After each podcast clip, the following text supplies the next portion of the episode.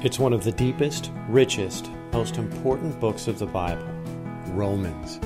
In this message, join Pastor Chris Chadwick and learn more about what the Bible says in the book of Romans. If you've been here for our study in Romans, uh, chapter 1 was by no means a short study. We did 17 messages in chapter 1 it was certainly deep, and the basic idea of chapter one is that um, all men, uh, and it's spoken to Gentiles and Gentile pagans, that all men are in need of the gospel and that there is no excuse. Verse number 20, they are without excuse. People who don't accept Christ as their Savior, there's no excuse for it. They can't say they didn't have enough. Now, uh, that's Romans chapter 1. And Paul goes into, as he's writing them, on the tremendous amount of sin that is going on and the perversion of, well, they weren't just Gentiles, they were pagan Gentiles, of a life devoid of God and a life devoid of God's value. And so Paul is writing them and helping them to understand uh, that this is what a life devoid of God looks like. And while Paul is writing, you remember the church at Rome is a church that is in some ways uh, almost divided that the church at rome is 50% if you will jews and almost 50% gentiles. And, and uh, there's, uh, there's some separation that went on there that has gone on there. And paul is writing them and the jews in the crowd while he is writing to the gentiles it seems from the structure of the sentence or the, the passages that the Jews that are in the church at Rome, boy, I tell you what, they're like amening and excited and thrilled that Paul is calling out the sin of the Gentiles because the Jews were were um, angered by and um, uh, and very disheartened by the sin of the Gentiles. That's what the Jews felt. It's like when you and I see our culture as our culture begins to degrade, and somebody stands up and speaks truth about our culture, and you're like, yes, finally somebody is saying something. It's kind of the same thing that the Jews had in chapter 1. Yeah, finally, somebody's calling out the sin of these pagan Romans. And then Paul gets to chapter 2, and then he starts calling out the sin of the Jews. And they were way less than excited about that. I don't know if you've noticed this. It's much easier to figure out and to celebrate and to amen the sin in other people's life than the sin in your own life. Mm, I have no problem being happy when they talk about other people's problems but it's far different when they talk about mine. And so Paul then in chapter 2 ends verse or chapter 2 in verse number 28 where he says for he is not a Jew which is one outwardly neither is that circumcision which is outward in the flesh but he is a Jew which is one inwardly and circumcision is that of the heart in the Spirit and not in the letter, whose praise is not of men, but of God. And so Paul writes here and he's saying, hey guys, you need to understand something, you guys in the church, you Jewish people in the church, that God's not concerned about your nationality and God's not concerned about your heritage. God's concerned about your heart. And the issue is your heart. And so then Paul goes into chapter 3, which we will read. And, and let me say this chapter 1 and 2 were two of the deepest passages, chapters we've studied in the history of Canyon Ridge. And it's going to get deep again in chapter 3, verse 20 and following. So you would think, if you're just an expositor or a study of the word, that the Holy Spirit in His kindness, because He says, My peace I leave with you, that the Holy Spirit is going to be gracious and give us a, a respite between chapter 3, verse number 1, and verse number 19. But truth be told, and I'm not alone in this, almost everybody that I studied, every commentator that I read, said that the passage that we are looking at today, chapter 3, verses 1 to 8, is the most difficult passage or paragraph in the entire book of Romans to understand. And Romans is one of the more difficult books in the Bible to understand. So we are engaged in this morning, if you will, understanding or learning one of the more difficult passages in the entire Bible. Now, if somebody says, Oh, I understand it completely, I, I probably wouldn't listen to them because it's far deeper than a cursory reading will allow. And you say, well, Pastor, if that's the case, why are we studying it? Well, because at Canyon Ridge Baptist Church, we just go verse by verse and paragraph by paragraph through the Bible, and we don't skip the hard stuff. I committed uh, almost 19 years ago, 18 years and 11 months ago, that when we study the Bible, we'll go verse by verse and we won't skip any of the hard stuff. I will tell you this week, I was really regretting that commitment. I wanted to skip it. I wanted to go a different direction, but this is how God would have us to go. The Bible says in verse number one What advantage then hath the Jew? Or what profit is there of circumcision? Much every way, chiefly because that unto them were committed the oracles of God. For what if some did not believe? Shall their unbelief make the faith of God without effect? God forbid. Yea, let God be true, but every man a liar. As it is written, that thou mightest be justified in thy saying, and mightest overcome when thou art judged. But if our righteousness commend the righteousness of God, what shall we say? Is God unrighteous who taketh vengeance? I speak as a man. God forbid. For then, how shall God judge the world? For if the truth of God hath more abounded through my lie unto his glory, why yet am I also judged as a sinner? And not rather, as we be slanderously reported, and some affirm that we say, let us do evil that good may come, whose damnation is just. By no means the easiest of paragraphs. Growing up, I was a big fan of debates. Watching opposing people or parties or groups enter into a controlled dialogue with the intent of influencing the other, other person to their way of thinking. I love the interplay between participants, the intellectual dexterity that was demanded, the interdependence needed by both groups. It was both and is both intimidating and exhilarating. I just enjoy debates.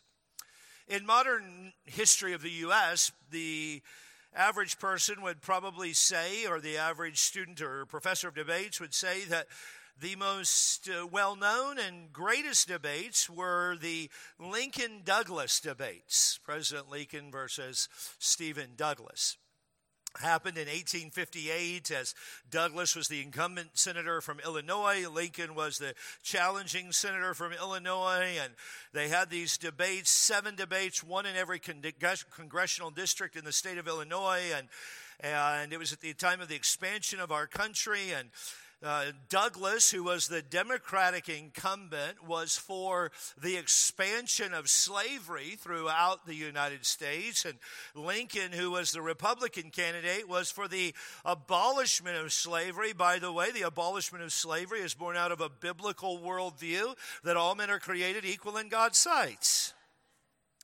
And Lincoln was a proponent because of his early years of studying the Word of God, I might add. And that was Lincoln's, Lincoln's position. And so they debated, and these debates were a testimony to their sharp minds, their strong constitutions, and, and uh, their the fact that they were able to do this seven times and, and it lasted for three hours. Every debate, three hours. So they debated, what, 21 hours over these issues.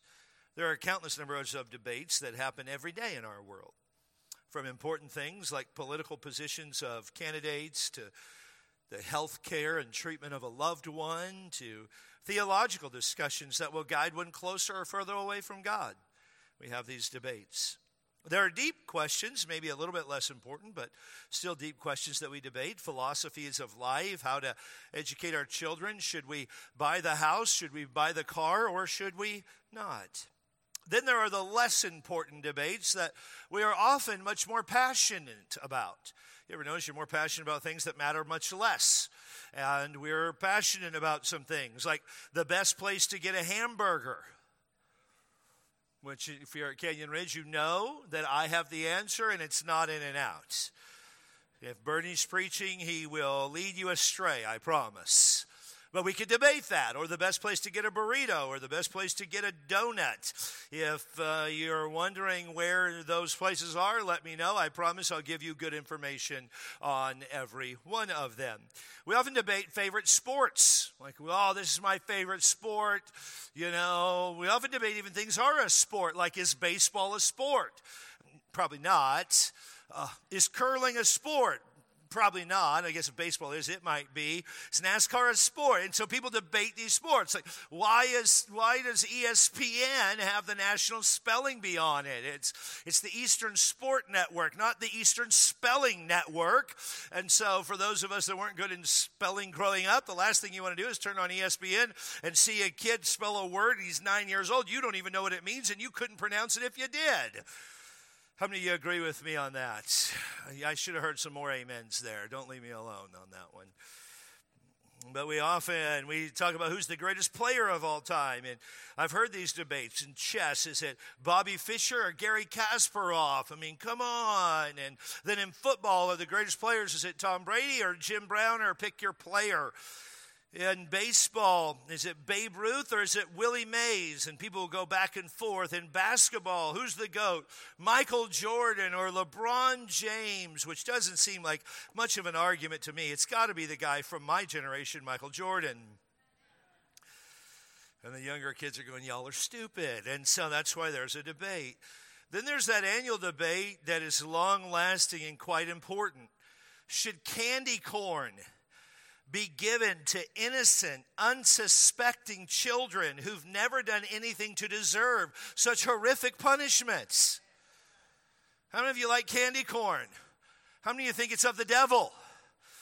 Yeah, me too. Me too. It's punishment. We don't always like debates, but we engage in them on a regular basis. Romans chapter 3, verses 1 to 8 is really a debate. It's rhetorical. The Apostle Paul, through the inspiration of the Spirit of God, is answering questions that people have, that Jew, the Jewish congregation has before they ask them. He, he's able, I think God give, has given him a tremendous amount of insight into understanding what their questions would be. And he asked their questions before they ever even read the letter. And we read those questions and that debate in chapter 3. And we see the first question is in verse number one and two. What advantage then hath the Jew, or what profit is there of circumcision? Much every way, chiefly because that unto them were committed the oracles of God. What's the benefit? Here's the question that they're asking What's the benefit of being a Jew or a Christian? If you're saying, Paul, in verses 28 and 29, if you're arguing that, that God doesn't isn't concerned about the outward things, for he is not a Jew which is one outwardly, neither is circumcision which is outward in the flesh, but a Jew which is one inwardly, and a circumcision is that of the heart and not the le- and, and of the heart in the spirit and not in the letter whose praise is not of men but of god and then they, they hear that and then their question is well then why am i a jew What's the benefit of being a Jew? What's the benefit of being a Christian? Now, a Jew was a person who was of the first family a descendant of Abraham, Isaac, of J- and Jacob, uh, people who can trace their lineage all the way back to them. They were a follower of the law and the ordinances, the outward ordinances of the law. And so Paul asked this question that is being asked by the folks here. What what is the benefit, what is the profit of being a Jew? Why would I why would I want to be a Jew? What's the what's the whole idea? And in this rhetorical nature, Paul is answering these questions. It's not dissimilar from us. How many times have Christians in this room say, What's the benefit of being a Christian? What's the benefit of growing up in a Christian home? Why, why do I need to go? I mean, come on. Why can't my parents, young, young people, those of us who grew up in church, why can't my parents just let me do whatever I want? Why can't I just get lit up on Friday night and hang out with my friends and do my own thing and sleep around? I mean, what's the benefit of being a believer? I mean, I go to church, my family goes to church. Uh, my grandfather even built this church. My grandmother played the organ for 40 years. I was baptized by Pastor so and so, and I don't know that it's benefited me at all. That's the question they're asking. That's the question I mean, I was born on a Thursday. I was in church the following Sunday. It was C section, so not the three days away, but 10 days away. I was in church, and I've missed 13 services, 13 Sundays in my 49 years of life have I missed church. 13. I just want to say sometimes we ask this question why would I do any of this? Why, why if God is just not intrinsically pleased with my heritage and my, my, my family and who my parents are and the country that I'm from, what's the, what's the advantage? What advantage is what makes me superior? What, what's, the, what's the favorable position? He uses this word as well. What is the profit? What's the usefulness? Why would I want to do this? The application of this passage concerns every man. If a man is born a Jew or a Christian, he has the right nationality. If he's born a Jew into a Jewish or Christian family, he has the right heritage. If he claims to be a Jew or a Christian and he's still not accepted before God, what, why? What's the profit? And so Paul answers this question. Why would I be a Jew if there's no profit and if there's nothing intrinsically beneficial? Why would I be circumcised? Why would I circumcise my children? What's the profit? And Paul answers that question in verse number two. He says, Much every way, chiefly because that unto them were committed the oracles of God. Chiefly, first, above everything else. This first, chiefly, doesn't mean there's a second. It means above everything else, you need to understand that unto you, Jews, Paul is speaking specifically, unto us Christians, we have application for sure Unto you were committed the oracles of God. The word oracles just simply means the word of God or the declaration of God. You are the recipients of the word of God. You grew up with the opportunity to hear the word of God. You grew up with the opportunity to see God work. You grew up with the opportunity to hear the old people talk about all that, that God has done. You, you grew up hearing about the things of God.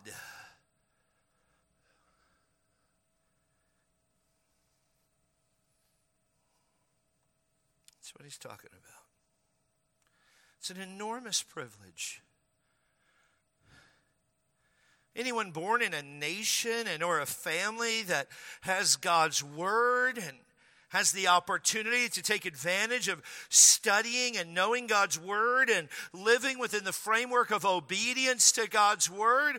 What a phenomenal privilege! Here's what we so often think like, Oh man, the world has so much to offer, and, and just living in the world, I can do my own thing. I can act however I want. I can go wherever I want, and there's no problem with it. Friends, that's a lie.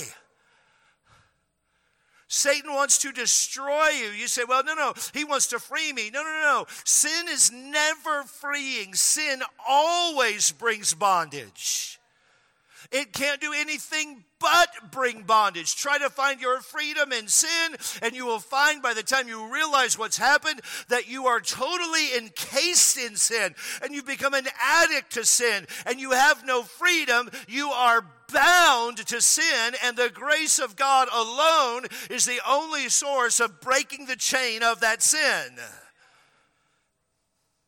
But if you if it's like Paul's saying, but if you're if you grew up with it, if you grew up with the word of God, why would you want that?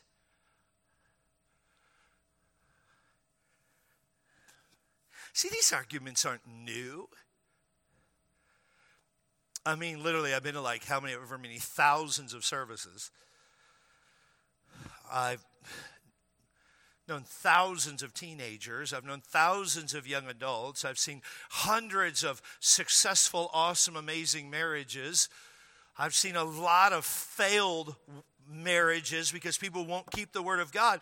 And in every awesome, amazing marriage, here's what people say I just want to be obedient to God and what His word says, and I'm going to love my wife like Christ loved the church, and I'm going to respect and care for my husband like Christ says that I'm supposed to, and we're going to work together to the very best of the ability and the grace that God gives us to have this, this life that brings pleasure to the Lord and glorifies His name, and they have a life that they wouldn't trade for anything in the world. And then I talk to people like, I'm doing my own thing. There's no benefit in being a Christian. There's no benefit. I'm, I'll tell you what, I'm, I, right now, these boots were made for walking, and I'm walking right out that door, and I'm doing my own thing, and there's no intrinsic benefit in any of this. And Paul says, You're foolish. And I say, You're foolish. Why? Because Satan, listen to what I'm about to say. Satan can only do three things steal kill, and destroy. He can do nothing else. And he will lie to you because he is the father of lies. He will lie to you on every level. He will lie to you in every way to bring you to the ultimate end of stealing, killing, or destroying you. That is all that he wants to do. There is no freedom in the world. And that's what Paul is helping these Jews to understand. Well, their second objection is found in verse number three. For what if some did not believe? Shall the unbelief make the faith of God without effect? God forbid, yea, God forbid. Yea, let God be true and every man a liar, as it is written, that thou mightest be justified in thy saying, and mightest overcome when thou art judged. Here's their second objection. Well, Paul, if some people reject the gospel, doesn't that mean there's no power in the gospel? Paul, if, if some people reject the gospel, doesn't that mean there's no power in the gospel? I mean, verse number three, for if some did not believe, that means just did not trust or rely on God, they just failed to put their faith in God. I mean, Paul, if, and then he goes on and he uses a bigger word in verse number three, shall their unbelief, that is a distrust, it's an active distrust. What do you mean active distrust? Well, there's things all the time that we don't trust in all over. We just don't know. It's not, it's, it, it would be what is called passive distrust. Like we don't trust in certain things. And then there's active distrust. We know something, we, uh, we, we're aware of something, but we never trust that it's really going to come to pass. We never trust that it's going to be able to, to accomplish what it promises to accomplish. Let me illustrate it this way. There's, there's a lot of widgets that I don't trust, but I have an active distrust for everything that is sold on TV. Like, like it, it, might even work. I'm not saying they don't work, but when they work, I'm like surprised. Like, like you know, if you got me like, hey, as seen on TV, ShamWow. Yeah, I don't believe that. Don't believe it's going to work. The mop, you know, the mop that's on TV that'll keep your whole house clean all the time forever. All you have to do is like put it in this bucket three times and then hire somebody to come in and use it. And, and, It'll be great. I have an active, you get, you get what I'm saying? It's the idea. I have an active distrust for that. Meaning, you could show me that, but I have an active distrust of it. Like, I'm not going to believe it till I see it. Oh, let me illustrate it this way, all right? Uh, Zane Garza is our new youth director, youth pastor, and he was making some youth visits yesterday. And one of the things that Bernie started years ago was when teenagers visit our church, he takes them a gift, and, and I don't know, he started giving them Coke or Dr. Pepper, a bottle of Coke or Dr. Pepper, which uh, parents, I'm sorry. I have tried to get rid of him for years, and he's still here. Uh, no, I'm totally, really, no, I'm totally kidding, totally kidding. But uh, Bernie uh, is also a spendthrift. So he found a sale on Coke and Dr. Pepper about a year ago through COVID, and he bought like a thousand cases of Coke. And Zane had some in his desk yesterday, and I'm in the other side of the office, but I could see the two of them whispering. And whenever people whisper, I want to find out why. How many of you are like me? I don't ever, if you whisper, hey, don't whisper around me because I'm going to I'm gonna make it awkward. I want to find, so I'm like, what are you guys whispering about? And Zane kind of turns red and, and Bernie's like, oh, nothing, nothing, nothing, nothing, nothing. I'm like, no, no, no, no, tell us. What are you whispering about? And Bernie goes, well, I mean, these Cokes are a year old and we don't think they're any good. I'm like, oh, they don't go bad. They'll be fine. Coke never goes bad. It, you know, it'll cook the lining of your stomach. It'll be fine. Oh, no, Pastor, Coke goes bad. No, it doesn't. I distrusted actively what he said, and I had to be proven wrong. And so we had a little staff. Um, we don't bet because we're Baptist. Um, wager. Uh, and I had to eat, I have to eat something that I detest. He was going to have to, Bernie was going to have to drink coffee if he lost for two days without sweetener or any like French vanilla creamer. And uh, so, so the test was, is there still fizz in the Coke? And my, my, my hypothesis was that it's fine. Just give it to the kids. They'll never know the difference. And so when Zane unscrewed the top and it went like,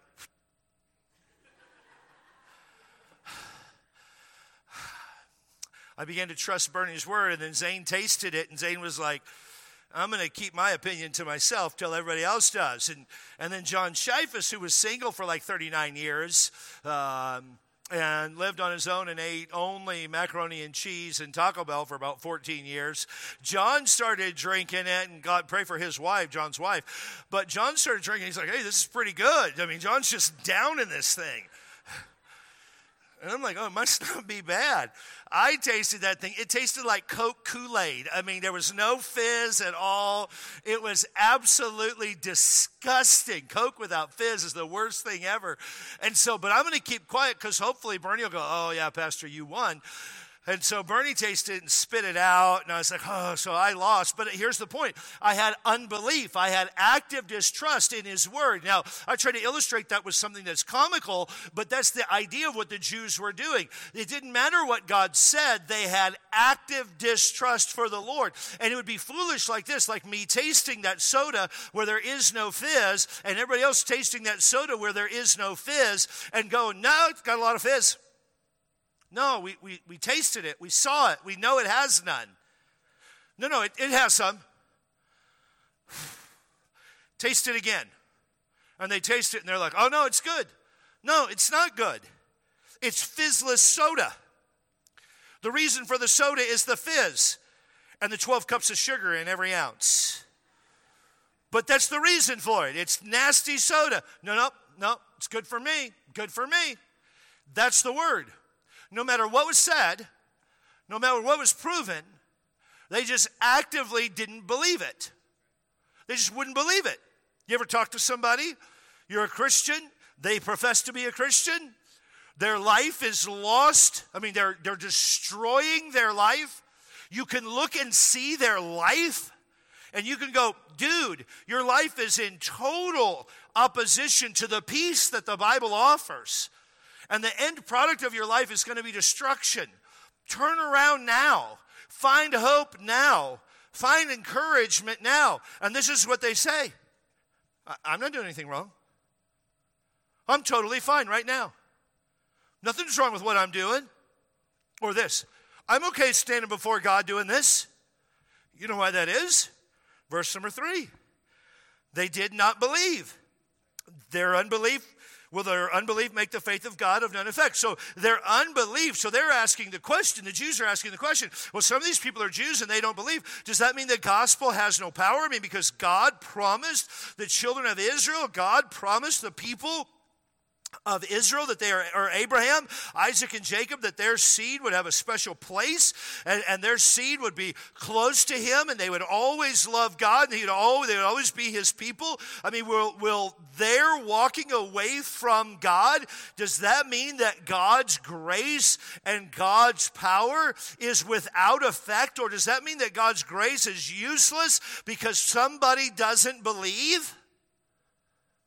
That's what they're asking. I mean, isn't God voiding his promise if there are consequences for their unbelief? Because he promised that we're his chosen people. He promised that we'll always be special. So, isn't he violating his word? And Paul, in verse number four,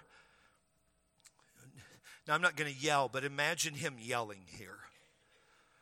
God forbid. Word means no.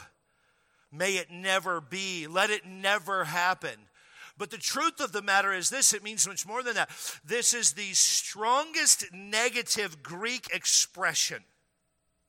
So, Paul, take the strongest English, English expression for no. That's what Paul is using here, just, just to help you understand what he's saying there. Like, no, in no way, no. And it carried a connotation of impossibility. So, so, so read verse number three this way What if some did not believe? Shall their unbelief make the faith of God or the faithfulness of God? Does their unbelief make God's faithfulness useless or without effect? Ab- it's like Paul is saying this way that's an absolute impossibility, or absolutely not, or no way. When I was a kid, we'd say, no way, no how. God forbid. And he goes on, let God be true. Word true means sincere, one who cannot lie. God can't lie. The Bible says in the book of Titus, chapter 1, verse number 2, in hope of eternal life. The word hope means expectation and looking forward to. In hope of eternal life, which God that cannot lie. The promises of God's word are 100% honest 100% of the time. He cannot lie. Every word he has said will come to pass. Every word he said that has all that would already come to pass already has. Make no mistake about it. He cannot lie. His word is absolute. There is no changing that and that's what Paul is saying. God forbid, no let God be true and every man a liar or let every man on this planet stand up against God and and if they oppose God, if they oppose His word, they are all liars, but God will be found true. God will be found just. God will be found verifiable. You can take anything in the world, you put that in opposition to God, and it's a lie. God's word is true. God is faithful his word and his promise of salvation will stand even if every man lies about believing in God and lies about giving his heart to Jesus Christ. God is faithful. God will prove his word. He will be justified. He will be proven faithful. It might not seem it right now. Our world, it seems like, is, is degenerating at an accelerated rate. Every time you turn on the news, it's some new thing. And there was a there was a a, a pro-abortion justice march yesterday. People think that it's just and they are justified to abort as many children as they possibly can.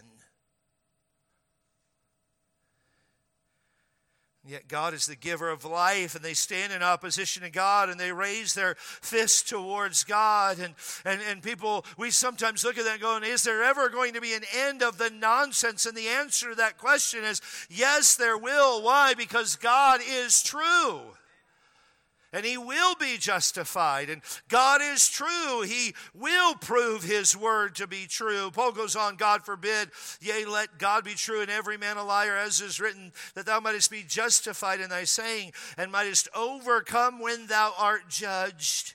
Well, how can you be justified in your sayings and overcome when you're judged? Only by the grace of Jesus Christ. You cannot overcome apart from Jesus Christ. You cannot overcome apart from His work on Calvary's cross. You cannot overcome, and this is the idea, the, the, the big idea of this text. You cannot overcome independent of Christ. God is faithful, and God alone saves, and God never voids His promises. He will keep them, and if He promised to save you, He will. John chapter 3, verse number 37. Jesus said, All that the Father giveth to me shall come to me, and he that cometh to me I will in no wise or in no way cast out. Romans chapter 10, verse number 13, the Bible says, Whosoever shall call upon the name of the Lord shall be saved. Ephesians chapter 2, verse number 4, the Bible says, But God, who is rich in mercy, for his great love wherewith he loved us, he loved us. His mercy is so rich. He has such great, megos, huge love, mega love for us. Even when we were dead in trespass in, in sins. He hath quickened us together with christ. By grace ye are saved and hath ra- raised us up together and made us sit together in heavenly places in christ jesus that in the ages to come he might show the exceeding riches of his grace in his kindness toward us through christ jesus. For by grace are you saved through faith and not of yourselves. This is what paul is saying to the jews. It's not of you you're saved by grace and not of yourselves. Your salvation is the gift of God, not of works, lest any man should boast. For we are his workmanship created in Christ Jesus unto good works that God hath before ordained that we should walk in him. And Paul is just saying, God keeps his word. He never voids his word. If you're here today and you don't know Jesus Christ as your Savior and you're looking at 10,000 external reasons why you're, why you're not saved, and oh, I saw this person and I heard about this person who's a Christian and I read about this pastor online and I heard about this thing over here or that thing over there, can I tell you that all those things are probably true and no one's going to try to defend sin at this place, at this church, or any Bible preaching church ever? I'm going to tell you that for sure. There's not a chance that anyone's going to try to do that, but can I tell you that they their unbelief, that their rejection of the truth doesn't diminish the truth in the slightest way. That the truth of God is the truth of God and He will save you. And just because somebody else doesn't believe and somebody else doesn't walk with God doesn't give you the freedom to walk away or to reject God. It's a greater opportunity and a greater need for you to accept the truth of God's word and to live in obedience to it. And then the third objection in this debate is found in verse 5 to 8. But if our unrighteousness commend the righteousness of God, what shall we say? Is God unrighteous who taketh vengeance? I speak as a man. God forbid. For then how shall God judge the world? For if the truth of God hath more abounded through my lie unto his glory, why yet am I also judged as a sinner? And not rather, as we be slanderously reported, and as some affirm that we say, let us do evil that good may come, whose damnation is just. Let me deal briefly with that parenthetical statement, that parenthesis in verse number eight, as we be slanderously reported, and as some affirm that we say. There's a lot of people from different uh, churches in here and have joined our church from other churches and many people in here. And sometimes people just say stuff that, especially about leaders in the church and preachers. And can I just tell you, it's just not true? It's just a slanderous, oftentimes a slanderous report. I'm not saying it's never true, but the Bible says only in the mouth of two or three witnesses, and that means two or three verifiable witnesses, two or three honest witnesses, should you ever hear a report. Not just somebody under cover of darkness who hasn't brought something up to an individual, should you ever talk. And Paul says we're being slanderously reported. They're saying things about us with the intent to hurt our ministry. People are saying that we're saying you can just do whatever you want, live however you want to live, and, and you'll be fine fine. That's what the report was. And Paul says that's slanderous. We would never preach that. We would never teach that. Uh, I've been preaching the Bible 29 years, and I've had more than a few people say, I heard you believe this. I'm like, I don't believe it. Well, they said you did. Well, I don't know what they said, but I know I don't believe it. Well, they said you did. Well, I don't. Well, they said you did. Well, I don't. Well, they said you did, and I don't. And like, I enjoy this junior high conversation, but can we move on? I don't believe that. Can I just tell you to give spiritual leaders the benefit of the doubt, or at least the benefit of a conversation where you look them square in the eye and you have enough backbone and adulthood about yourself to ask them what they believe? And not listen to slanderous gossip. And that's true of the person sitting next to you. I've seen marriages ruined because somebody gossiped to one spouse about another spouse, and before you know it, those seeds of dissension were, were there, and there now the marriage is, is in, in shambles because of some gossip. The Bible says, Blessed are the peacemakers. Blessed are the friend makers. Blessed are the people that come in and try to bring resolution, not division. You say, well, what does that have to do with our point? Eh, it's there, so I needed to say something about it. I didn't want you going home going, I wonder what that parenthesis is about. But the bigger point here that Paul is making outside of the parenthetical statement is this if my sin ultimately allows God to be glorified, why should I be punished?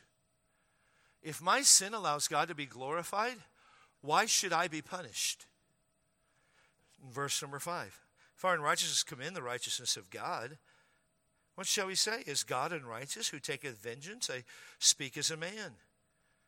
The word unrighteous in verse number five, if our unrighteousness, our failure to obey God's moral law, if, if us doing our own thing and ignoring the commands of God, if that commends or demonstrates or proves the righteousness of God. Here, this word righteousness means faithfulness. It's similar to the word that we would have read in verse number three, the faith of God. It, it, it demonstrates his faithfulness. God's righteousness and his faithfulness are part of his own nature. So they're asking, if I sin and it shows the character of God and the faithfulness of God, then why? Uh, what's wrong with that? Why is God taking vengeance on me? Why is God judging me if I showed God how the world how awesome God was because I sinned? It's not dissimilar from the argument of Romans 6 1. What shall we say then? Shall we continue in sin that grace may abound? Paul uses this word in verse number six. He uses it in Romans 6 2 as well. God forbid. Again, that strongest negative Greek word that can be stayed. No, never away with such a thought. No, God is not unrighteous uh, for, for taking vengeance or judging man when man openly sins. God forbid. If God was unrighteous, then how would he judge the world? Because God is glorified when He forgives, and God is glorified when His mercy is seen, and God is glorified when His grace is made known to the masses. But can I tell you, the greatest grace of God is a believer of God living an obedient life to the Word of God, an obedient life to the principles and precepts of the Word of God. Growing up, I would often hear speakers tell their scandalous life story of how evil and wicked they were. And then we talk about the fact that they did this and they did that and they smoked more crack than, you know, a plumbing company. I mean, it, just, it you guys are slow today. I thought I'd throw that one in there, not in my notes. They just, they, they, they just, man, I, let me tell you how bad my life was. I killed every dog in the neighborhood and everybody that liked the dog. And they just went on for days talking about how bad they were. And then they, you know, and then one night I was walking down the street and I tripped on a skateboard and I fell onto a gospel tract and I passed out and I woke up and what I saw was the cross. Right there, I repented and trusted Jesus as my Savior. And that's just awesome, man, let me tell you. And, and that's great.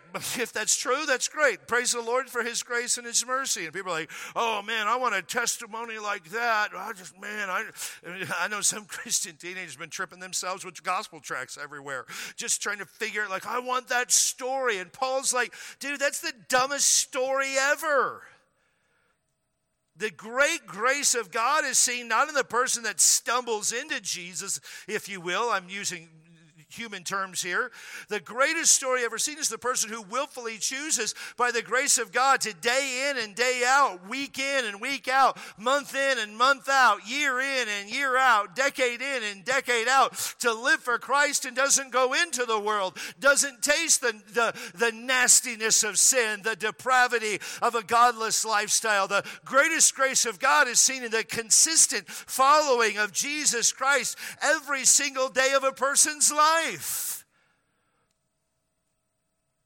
And I'm not opposed. I love those stories of great grace and, and radio shows and podcasts like Unshackled. They're awesome. They're wonderful. But can I tell you the stories I want are the stories of, of, uh, uh, of guys like Don Sisk who've been faithful servants of the Lord for 75, 80 years, just faithfully every single week living for Christ. And they don't understand the scars of sin. And they've never been bitten by the lies of Satan. And they've never fallen prey to that. God God, give us a generation of young people and old people who don't run into the world to taste of its, its nastiness, but stay close to the fountain of grace and the goodness of God and find their peace and their comfort and their, their joy in Jesus Christ alone.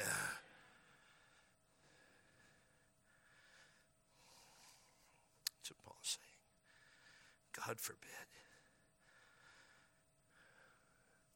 For if the truth of God, verse 7, hath abounded more through my lie unto his glory, they're actually saying, if I lie, God's glorified.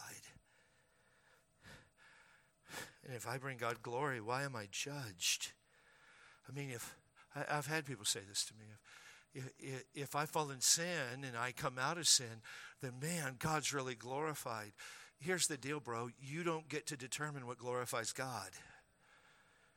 God determines what glorifies God, and what glorifies Him is a holy life. That's why Peter said in 1 Peter, Be ye holy, for I, the Lord your God, am holy. That's what brings Him honor. What brings us honor is talking about our story. It's talking about where we went, what we've done. Oh, I was on my last leg and I was holding on by a string and I just came back and that brings God glory. No, no, no, no, no, no, no. What brings God glory is the daily, consistent, faithful service and obedience to His Word. I got to be done. Verse number eight. And not rather, as we be slanderously reported, as some affirm that we say, let us do evil that good may come, whose damnation is just. This is what Paul says. If you're saying, let us do evil that good may come, let us sin. God, God equates disobedience, sin, and evil all as the same thing. So you cursing at your kids is evil. No, hear what I just said. You cursing at your kids, that's evil. I'll just stay here for a second because you didn't get it. You cursing at your kids, that's evil.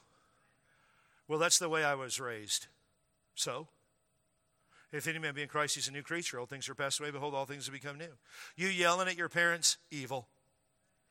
He's just helping you with some relationship this morning. You humping some dude on Friday night, evil. You trying to get some girl drunk so you can get with her? Evil. You clubbing? Evil. Yeah, you listening to Lil Nas? Evil. It's evil. I mean, I could go on. I feel like it because you're not giving me enough amen, so I feel like you're not listening. Oh, see, you should have said amen. You lying to your boss and telling him you're sick when you're not sick, evil. But I, I really want to go hang out with some friends that were in town. Yeah, that's called a lie. Evil. You see, I don't think God cares about it, really, because He uses the actual word lie. I mean, like it's the actual word. It's in the verse. It's not even applying it, it's the actual word. You claiming your dog on your taxes, evil. Though some of y'all spend more money on your dogs than you do your kids, that's evil. You say, well, what would you do? Get a different dog? What do I do with this one? Wish him well. Not all dogs go to heaven. Yours might, probably not. You say, Don't you love your dog? I do. I mean, I like, like as far as loving a dog can take you. Like he sleeps on the ground and eats crummy food off the floor. I would never eat it, but yeah, I love him. That was funny, but y'all didn't get it. Missing men's retreat. That's ah, probably not evil, but I want to say it just to get you to go. it's not. Don't slanderously report me. Uh, evil. Let us do evil. And if we do evil, then some good's going to come about it. Paul, this is what Paul says whose damnation is just. If you do that, then your damnation, and the word damnation just is a sentence of punishment or condemnation, it has a, a prescribed certain consequence to it, whose damnation is just. Um, we got a couple guys who've been in ministry a long time here. Pastor Tennell and I the other day, we were um, we are just talking about some stuff ministry related, and some of the rest of you would probably be able to do this. And we talked about people making decisions, some people that we know together, and and and I talked about something, and he goes, Oh, did this happen? I said, Yeah. And then, did this happen? Oh, yeah. And we just went back and forth without knowing the, the, the circumstances, like both of us, and we're able to describe what happened, uh, like exactly what happened. I, mean, like exactly what happened. I mean, the times are different, the clothes are different, the days are different, all of that. The people are different, the parties are different. But you're able to describe, and you're able to describe, listen to me, the consequences of it as well. Why? Because once you begin to see people screw up their lives so badly, you understand the consequence of their decision. You say, well, God is judging them. He is going to judge them. But most of the time, the, the judgment of God is just simply to take his hands off you and let you experience the end state of sin. Like you wanted to follow Satan? Okay, there you go. There you go. You can do it. Whose damnation? The consequence is determined. A man may exclaim, A God of love can't take vengeance on me, though. A God of love can't damn me, the word damnation. A God of love cannot damn me. That's not just. He's a loving God. And boy, don't we hear that in our day. But love expressed unlo- unjustly is not love, it's license, it's indulgence.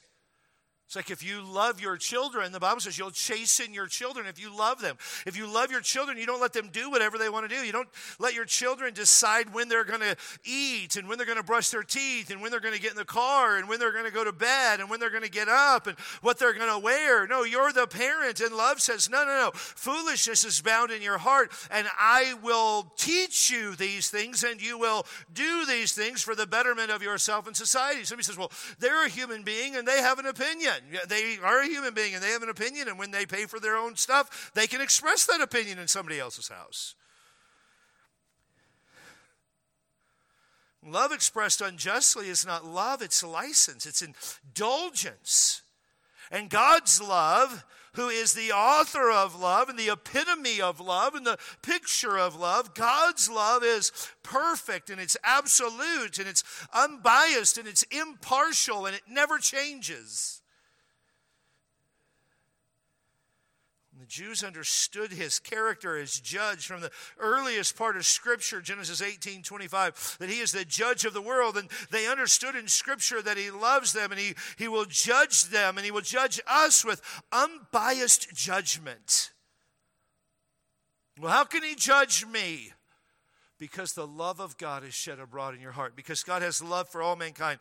John 3:16 the Bible says for God so loved the world that he gave his only begotten son that whosoever believeth in him should not perish but have everlasting life. God so loved the world. 1 John 2 2 and he is the propitiation for our sins and not for ours only but also the sin of the whole world. He is the substitutionary payment. That's what the word propitiation means. A payment had to be made for your sin and the only one who could pay the payment for your sin is Jesus Christ. You can't even pay the payment for your sin. If you were to die and reject God and go to hell, you're going to hell. You say, I'll pay my own way. You can never pay the price. You'll be in hell for a million years and the price is identical. You'll be in hell for a billion years and the price doesn't drop. You never make a cent of, a, of an impact on your debt to God by going to hell. The only way that debt is satisfied is by the shed blood of Jesus Christ. And God can't allow indulgence, and God can't allow license. And God is loving, and God is kind. And if you reject Him, here's what He's saying in verse number 8 that your damnation is just.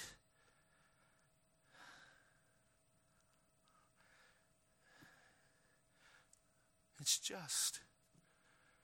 And you won't find an escape because God is just. That's why I titled this message The Just Judge. Why? Because Jesus Christ is the just judge. Come to Christ today.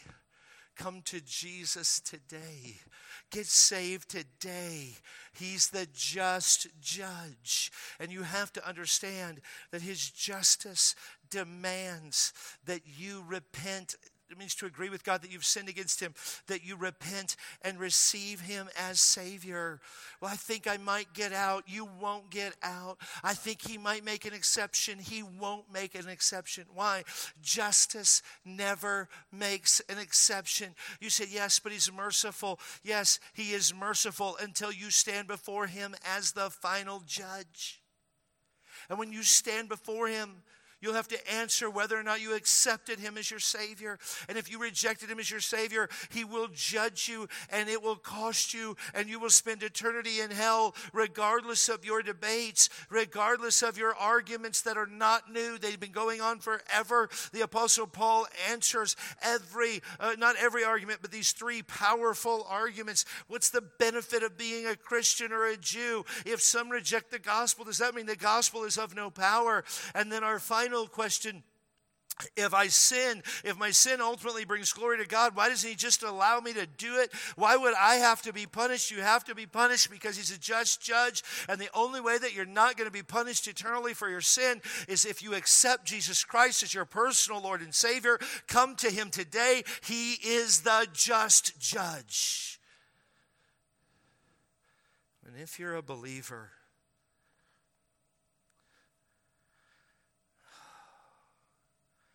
My heart is so heavy for believers that think they can sin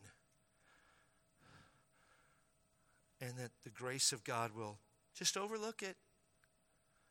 His grace doesn't overlook it because His justice won't allow it. He allows you to repent and He shows mercy. Praise His holy name. He shows mercy when we come back to Him. But if we are resistant, and rebellious, there is a price that has to be paid. And the damnation is just. Why? Because the judge is just. Father, bless our time in the Word. We're so thankful for this challenging passage for sure, but insightful indeed.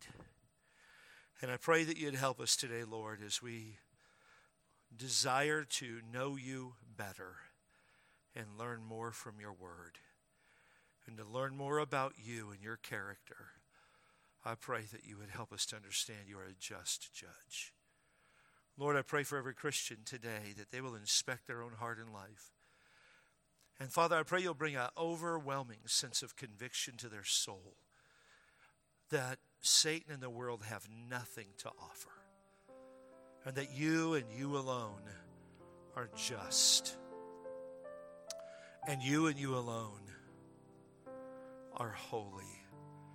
And that we must live for you. And that's the greatest joy. And that's the greatest peace. And that's the greatest contentment. And even when there's struggles at it, Lord, it's far greater than the penalty of a life of sin.